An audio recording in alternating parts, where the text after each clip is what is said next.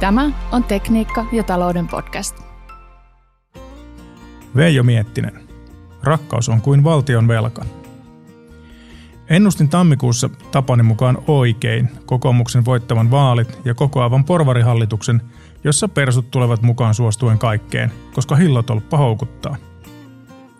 Sen verran kuitenkin erehdyin, että persujen myöntyväisyys jäi säätytalolle. Petterillä, Anna-Maijalla ja Sarilla ei ole ollut tylsää päivää. Saimme elinkeinoministeriksi N-oletetun, joka vaihdettiin pikapikaa nuorista naisista pitäväksi R-oletetuksi. Kaupan päälle Riikankin kaapista löytyi luurankoja. Asia voisi olla jopa vähän hauska, jos pelissä ei olisi Suomen maakuva.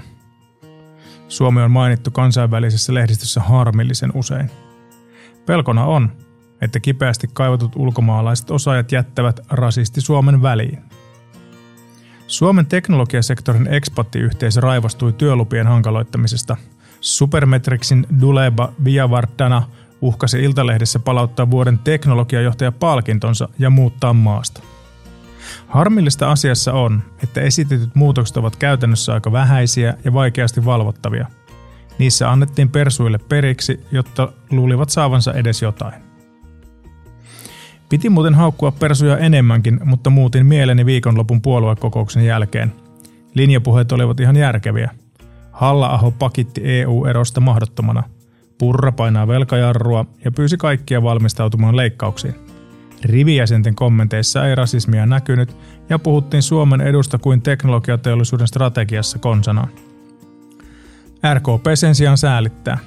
Persujen uskottiin valmistelevan hallituksesta lähtöä marttyyrinä – mutta varsinainen marttyyri puhuukin toista kotimaista. Tultiin hallitukseen mukaan, kun ei keväällä tiedetty, että peruste ei pidä ulkomaalaisista. Juupa juu. Kuinka monta RKP-laista tarvitaan vaihtamaan hallitus? Kaksi. Toinen pitää skumppalaseja ja toinen soittaa papan apuun. Toivottavasti hallitus pysyy kasassa. Hallitusohjelmastahan tuli teollisuuden märkä uni. Moni vuosikymmeniä puuhattu ja kilpailijamaissa jo toteutettu uudistus pääsee lopulta eteenpäin – Työntekijäliittojen vastaiskoa on odotettu. Kaveri kertoi sen tulevan 6. lokakuuta. Ajankohta on valittu kuulemma niin, että liittojen pamput ehtivät pitkiltä kesälomiltaan takaisin töihin. Omalla lomallani ehdin määritellä rakkauteni vaimoani kohtaan. Se on kuin valtion velka. Se on valtava. Se on ikuinen. Se kasvaa joka päivä. Ja se yhdistää minut, lapseni ja lasten lapseni.